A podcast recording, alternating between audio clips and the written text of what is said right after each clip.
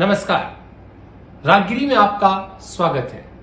मेरे हाथ में ये जो पगड़ी है, इसको देखकर ही याद आती है राजस्थान की। और मेरे हाथ में आज ये पगड़ी इसलिए है क्योंकि हम जिस कलाकार से आज आपकी मुलाकात कराने जा रहे हैं, उनकी नस नस में बहता है राजस्थान का खून, आती है राजस्थान की खुशबू। तो पहले लगाते हैं ये पगड़ी और उसके बाद स्वागत करते हैं मामे खान साहब का। मामे भाई बहुत बहुत स्वागत है आपका। दोस्तों नमस्कार सत श्रीकाल खमांगनी अस्सलाम वालेकुम मैं हूँ आपका मामे खान। तो हम मामे भाई बातचीत की शुरुआत करें उससे पहले आ, क्यों ना वो रंग हो जाए जो जैसलमेर का रंग है बाड़मेर का रंग है बीकानेर का रंग है और उस रंग में जिसमें है मिट्टी की खुशबू यानी राजस्थान का मांड। तो क्यों ना उसी से शुरुआत की जाए? तो हम शुरुआत करने जा रहे हैं राग मांड से। राजस्थान की जो राग है मिट्टी का राग है जिसमें मिट्टी की खुशबू आती है, उस राग से हम शुरुआत कर रहे हैं, राग मांड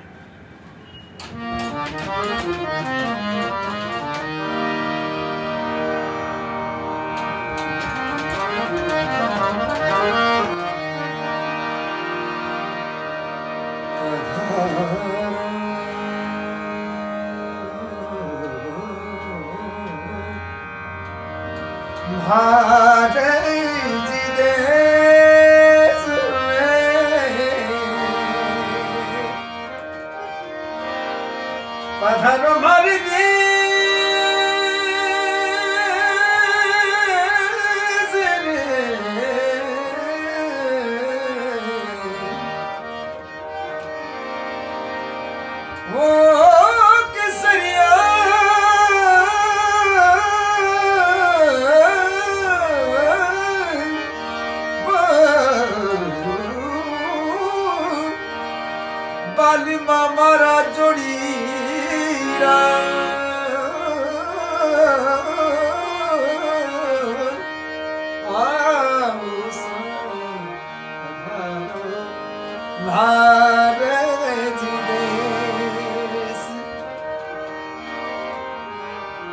भावनी पधारो भारती देश रे भावनी पधारो भारतीस ओ किसरिया बल में हो जुड़ी राम छोड़ा आवनी पधारो सा आवनी पधारो भारती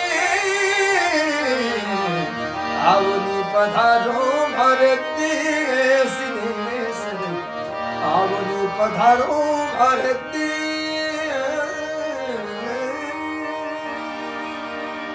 बात है मामे भाई, आप मतलब वाकई में जो वो मिट्टी की खुशबू का हम ज़िक्र करते हैं, वो मिट्टी की खुशबू आपने फैला दी।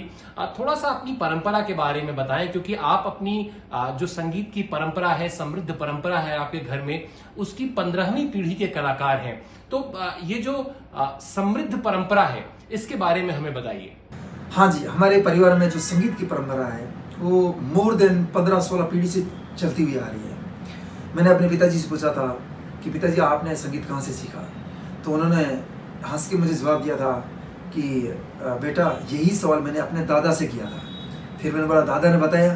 तो बोला, नहीं नहीं दादा ने भी मुझे ये बोला कि उन्होंने अपने दादा को ये पूछा था कि हमें, हम संगीत कहाँ से सीखते आ रहे तो एक्चुअली जो हमारा म्यूज़िक है it is more than fifteen sixteen generations वहाँ से हम मांगनिया लोग गाते हुए आ रहे हैं, जीते हुए आ रहे हैं। मांगनिया का जो म्यूज़िक है वो एक परंपरागत म्यूज़िक है।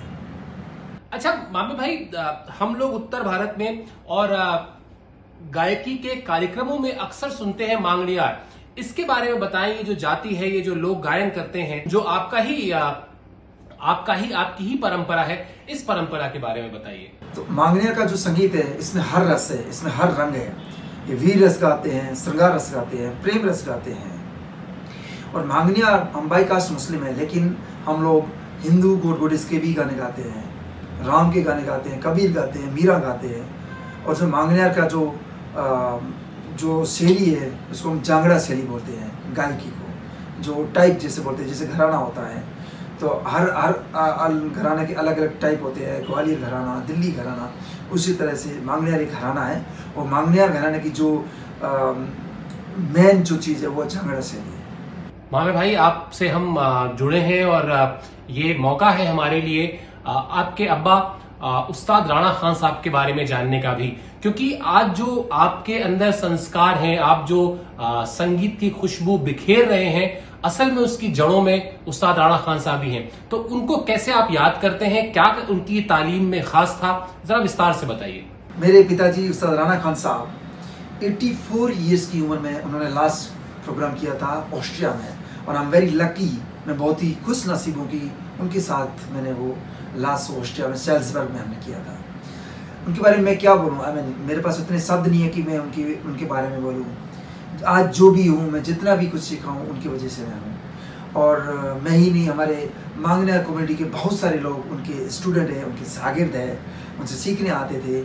और उनके पास एक अथा भंडार था संगीत का। तो मैं कुछ ज़्यादा शब्द मैं मेरे पास इतने शब्द नहीं कि मैं उनके लिए बोलूँ। माए भाई एक बार फिर गुजारिश करूँगा कि कोई एक और लोकगीत जो आपको आपको बहुत पसंद हो और जो आप हमें सुनाना चाहें इस वक्त। सामने आयो। जितने भी गाने में सुना हूँ ये मेरे YouTube चैनल पर हैं। तो जो भी लोग देख रहे हैं वो मेरे YouTube चैनल को सब्सक्राइब कर सकते हैं। मेरे गाने जो भी है सावन है शुक्रान है कैसे वालम सारे गाने मेरे YouTube चैनल पर हैं। तो आप लोग YouTube को सब्सक्राइब कीजिए और ये गाने पूरे आपको वहाँ सुनने को मिलेंगे।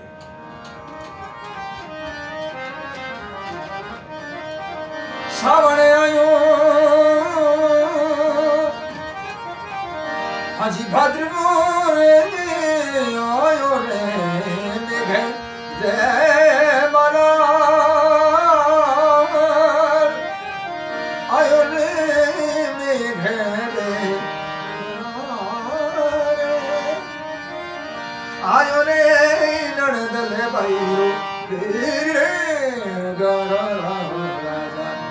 हाजी रे बाल हाय करमो हे बाल मोरे गढ़ा राजा हे लुड़ा घर उलटानो पधारो हे पधारो हे पधारो।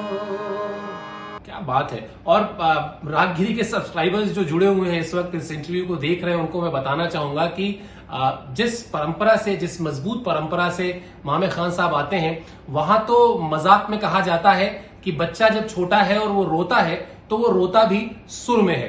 तो उस उस मज़बूत परंपरा के संवाहक हैं मामे खान। मामे भाई आ, आ, आप पहले गाते नहीं थे आप ढोलक बजाते थे सिर्फ़। तो ये जो ढोलक को छोड़ के और गायकी को मुख्य मुख्य एक कला के तौर पर ले आना सामने और उसमें फिर पारंगत होना, ये किस्सा क्या है, ये कहानी क्या है? हाँ जी, ये बड़ा एक दिलचस्प किस्सा है। पहले मैं ढोलक बजाता था। हालाँकि मैं गाता भी था, लेकिन मेरे पिताजी को ढोलक की ज़्यादा ज़रूरत थी। और हम लोग बोलते हैं कि हमारे संगीत में मैथ्स बहुत ज़रूरी है, गणित आना बहुत ज़रूरी है। तो मैं ढोलक बजाता था और 99 में मैंने वर्ल्ड टूर किया था। तो मैं उस समय बाहर एज ए ढोलक प्लेयर गया था। तो वो ढोलक एक्चुअली मैंने ब्रुशल में बेल्जियम में छोड़कर वापस आ गया था हमारे टूर के बाद में और हम लोग वापस गए नहीं थे तो मेरा वो ढोलक वहीं रह गया और फिर उस दिन से मैंने गाना स्टार्ट किया। और फिर उसके बाद तो आपने साठ से ज़्यादा देशों में कार्यक्रम किए हैं मतलब राजस्थान की जो मिट्टी की खुशबू है उसको आप लगभग आधी दुनिया में फैला चुके हैं बिखेर चुके हैं। ये अनुभव कैसा रहा? हाँ मैंने actually more than sixty countries में मतलब शोज़ किए हैं। और बहुत ही मतलब एक एक अलग तरह का एक्सपीरियंस रहा है। और क्योंकि हर हर देश का भाषा अलग है कल्चर अलग है म्यूज़िक अलग है तो स्पेन का जो म्यूज़िक है, जो हंगरी का म्यूज़िक है, वो राजस्थान से बहुत ही मिलता जुलता है। और इससे आपको सीखने को मिलता है। मैं तो अभी भी सीख ही रहा हूँ और मेरा एक्सपीरियंस बहुत ही अच्छा रहा। और क्योंकि day by day you know जब से आप जितना ज़्यादा सीखोगे, उतना, जितना ज़्यादा जानोगे, उतना ज़्यादा सीखोगे। तो एक्सपीरियंस रियली रियली बहुत ही अच्छा रहा मेरा। हर जगह हर देश हर देश में। उन लोगों के साथ में हमने कोलाब्रेशन किया जुगलबंदी भी की तो बहुत ही मज़ा आया। तो मामे भाई इंटरव्यू में और आगे बढ़े उससे पहले एक बार फिर गुजारिश करूँगा कि कोई एक और रंग कोई एक और राग कोई एक और लोकगीत जो आप हमें सुनाना चाहें। हाँ जी मैं गाना सुना रहा हूँ शुक्रान। शुक्रान का मतलब होता है धन्यवाद थैंक यू अल्लाह पाक को धन्यवाद। एक एक तरह से जो अभी समय चल रहा है कोरोना का, उस डिफ़िकल्ट टाइम में जो हमें स्ट्रेंथ देता है, वो पावर देता है, अल्लाह पाक तो उसके लिए उनको थैंक यू बोलने के लिए गाना मैंने बनाया शुक्रा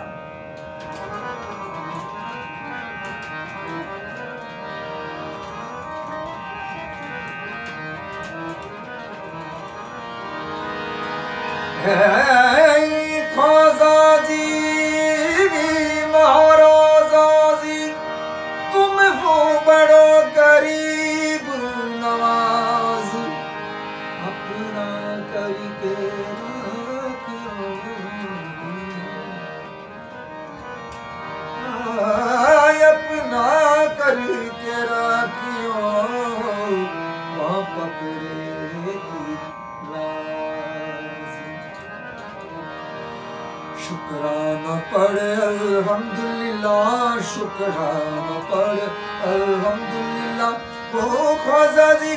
घर सरकार घर, महाराजा जी घर आयुष की पढ़ अल्हम्दुलिल्लाह की पढ़ अल्हम्दुलिल्लाह। हक शुक्रान हक शुक्रान हक शुक्रान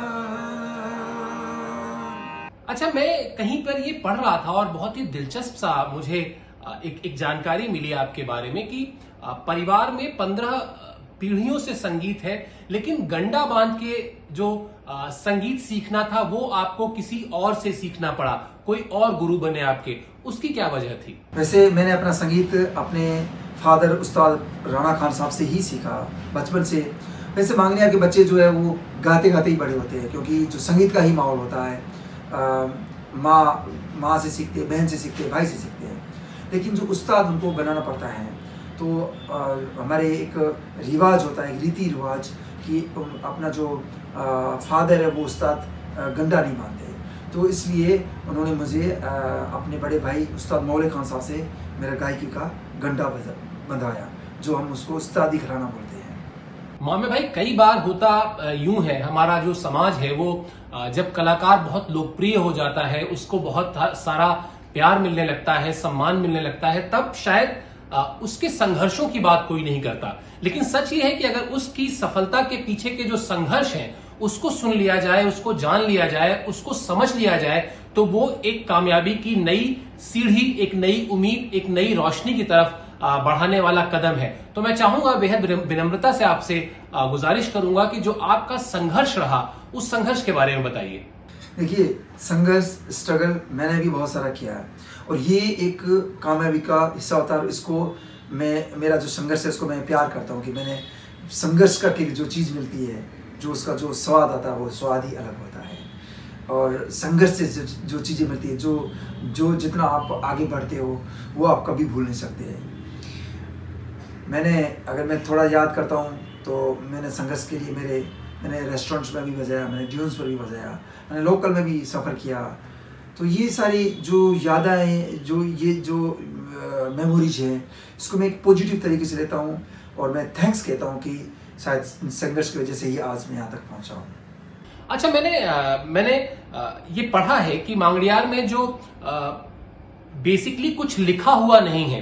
आप जैसा गुरु को गाते सुनते हैं, वैसा ही गाने की कोशिश करते हैं। और अब आप वो शुरुआत कर रहे हैं, बल्कि हम, मुझे कहना चाहिए कि आपने वो शुरुआत की है कि अब इन गीतों को लिखा जाए ताकि आज से कई बरस बाद भी जो जनरेशन हो, जो बच्चे सीखना चाहें, उन्हें सहूलियत हो। तो ये जो आपका एक बड़ा काम है, इसमें आप अब तक कहाँ तक पहुँच पाए हैं? हाँ हमारे मांगनिया समुदाय में गाने जो है, वो एक्चुअली सुनकर और देखकर ही सीखते हैं। तो उसमें लिखने का परंपरा नहीं था। तो मैंने इस, इन गानों को, क्योंकि ये अगर लिखेंगे नहीं तो गाने लुप्त हो जाएँगे। तो मैंने इसको लिखने का काम काफ़ी सालों पहले स्टार्ट किया और अभी भी कर रहा हूँ। काफ़ी हद तक मैं पहुँचा हूँ, इंशाल्लाह। और ये मेरे लिखे हुए गाने हैं तो मैं अभी मैंने जो यूट्यूब पर जो गाने, जितने भी मैं रिलीज़ कर रहा हूँ, वहाँ पर लिरिक्स भी लिख रहा हूँ, ताकि ये गाने ज़िंदा रहें। मेरा जो यूट्यूब चैनल है, मामे खान का जो यूट्यूब चैनल है उस पर मैंने अभी एक डेजर्ट सेशंस मैंने रिलीज़ किया, वो भी वहाँ पर किया है। तो जो दर्शकों को मेरे जो गाने हैं सुनने को मिलेंगे और नीचे मैंने उसमें लिरिक्स भी लिखने स्टार्ट किए हैं।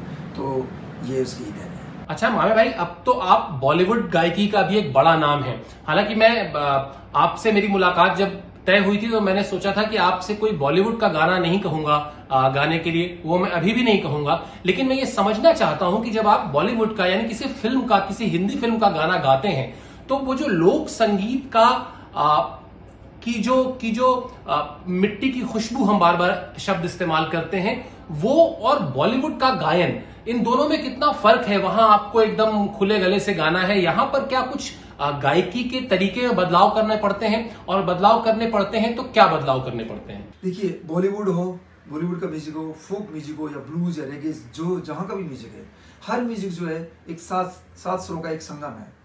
तो म्यूज़िक तो उसमें से ही निकलता है जितना भी आप बनाओ चाहे बॉलीवुड के लिए बनाओ चाहे फोक करो जितना भी करो। हाँ फ़र्क ज़रूर है एक लिमिट में गाना और एक अनलिमिटेड गाना। देखिए, मैं, मुझे अगर लोग पूछते हैं कि आपको कहाँ मज़ा आता तो मुझे तो लाइव में गाने में बहुत मज़ा आता है। स्टूडियो में क्या होता है? स्टूडियो में स्टूडियो में आप बहुत सारे रीटेक करके उस गाने को सही कर सकते हो। बट लाइव में it's like a one shot and live में जो एनर्जी जो पब्लिक जो ऑडियंस है, जो प्यार मिलता है, वो वो उसका मज़ा ही कुछ अलग है। एंड ऑफ़ कोर्स बॉलीवुड में मैंने कहा कुछ फ़िल्मों में गाने गाए मैंने लक बाई चांस में बावरी किया। नो वन की जैसिका में एतबार आई एम में भांगूर शोन चिड़िया में भागीरे एंड देन कोक स्टूडियो में भी मैंने चौधरी बद्री भी uh, वो किया। एंड और भी कुछ फ़िल्मों में गाया मैंने। बट यही है कि उसमें उनका वो जो लिमिटेशन रहता है चार पाँच मिनट का जो रहता है उसमें आपको करना पड़ता है। एंड डिपेंड करता है कि किस तरह की सिचुएशन है uh, वो बता देते कि सीन कौन सा है बॉलीवुड में। वो फ़िल्म का क्या सीन है, उसमें क्या इमोशन देना है? शेड है या या खुश है या किस तरह का वो इमोशन आपको उस गाने में देना है? तो ये सारी चीज़ें ध्यान में रख के गाना पड़ता है बॉलीवुड के लिए और मुझे हर तरह का म्यूज़िक पसंद है। मामे भाई, आपके लोक संगीत का एक और रंग, कोई एक और लोकगीत जो आप हमें सुनाना चाहें, जो आप फरमाइशी, जब आपसे फरमाइशें होती होंगी तो जो सबसे ज़्यादा फरमाइश जिसकी की जाती हो, वो गीत सुनाइए।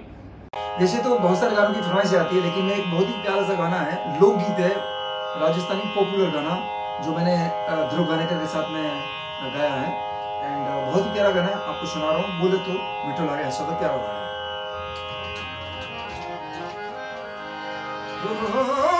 बोले तो मिठा लागे ये। हंस दो प्यार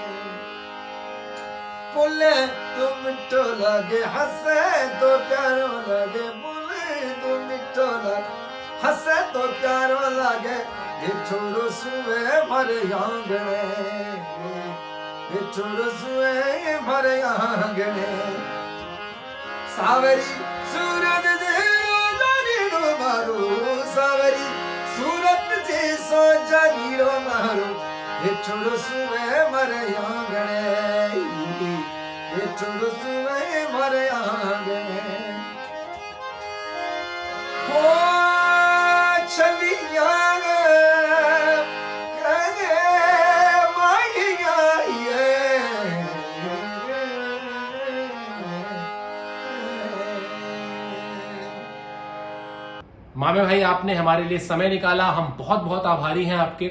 और वाकई जो मैंने ये इंटरव्यू शुरू करते वक्त इस टोपी, इस पगड़ी से ये ज़िक्र किया था कि राजस्थान की मिट्टी के रंग नज़र आते हैं और वो वाकई आपने जो हमारी इस बातचीत में वो रंग बिखेरे।